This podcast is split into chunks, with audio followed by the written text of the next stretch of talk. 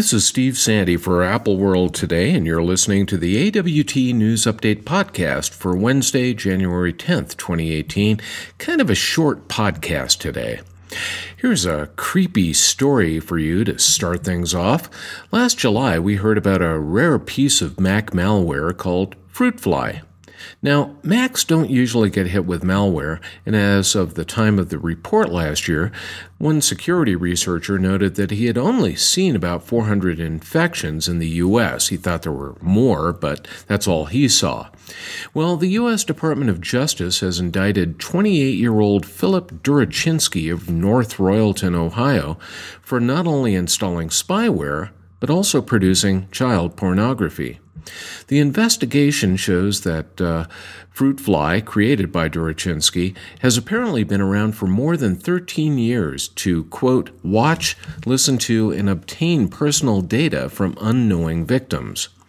Fruitfly was used by Durachinsky to steal files, grab passwords, and turn on the camera and microphones of the Macs. He's then uh, listened in, or he then listened in on conversations and watched them while taking detailed notes of the snooping.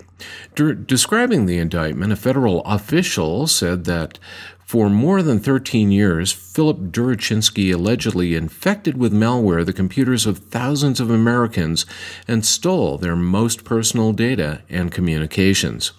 As for the child pornography charges, the DOJ claims that between October of 2011 and January of 2017, Durachinsky quote, did use minor, a minor and minors to engage in sexually explicit conduct to produce a visual depiction of such conduct, knowing that it would be transmitted to others.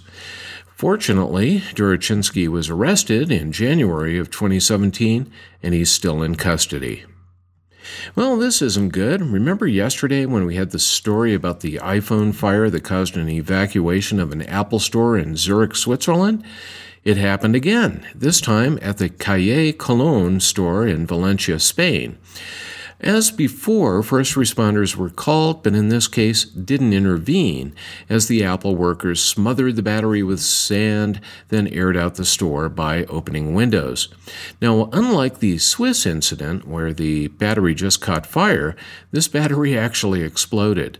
It's thought that many people could be bringing iPhones with weak batteries into the stores for replacement under the Apple discounted replacement plan, and with extra repair traffic and volatile lithium ion batteries, incidents like this are sure to happen more often.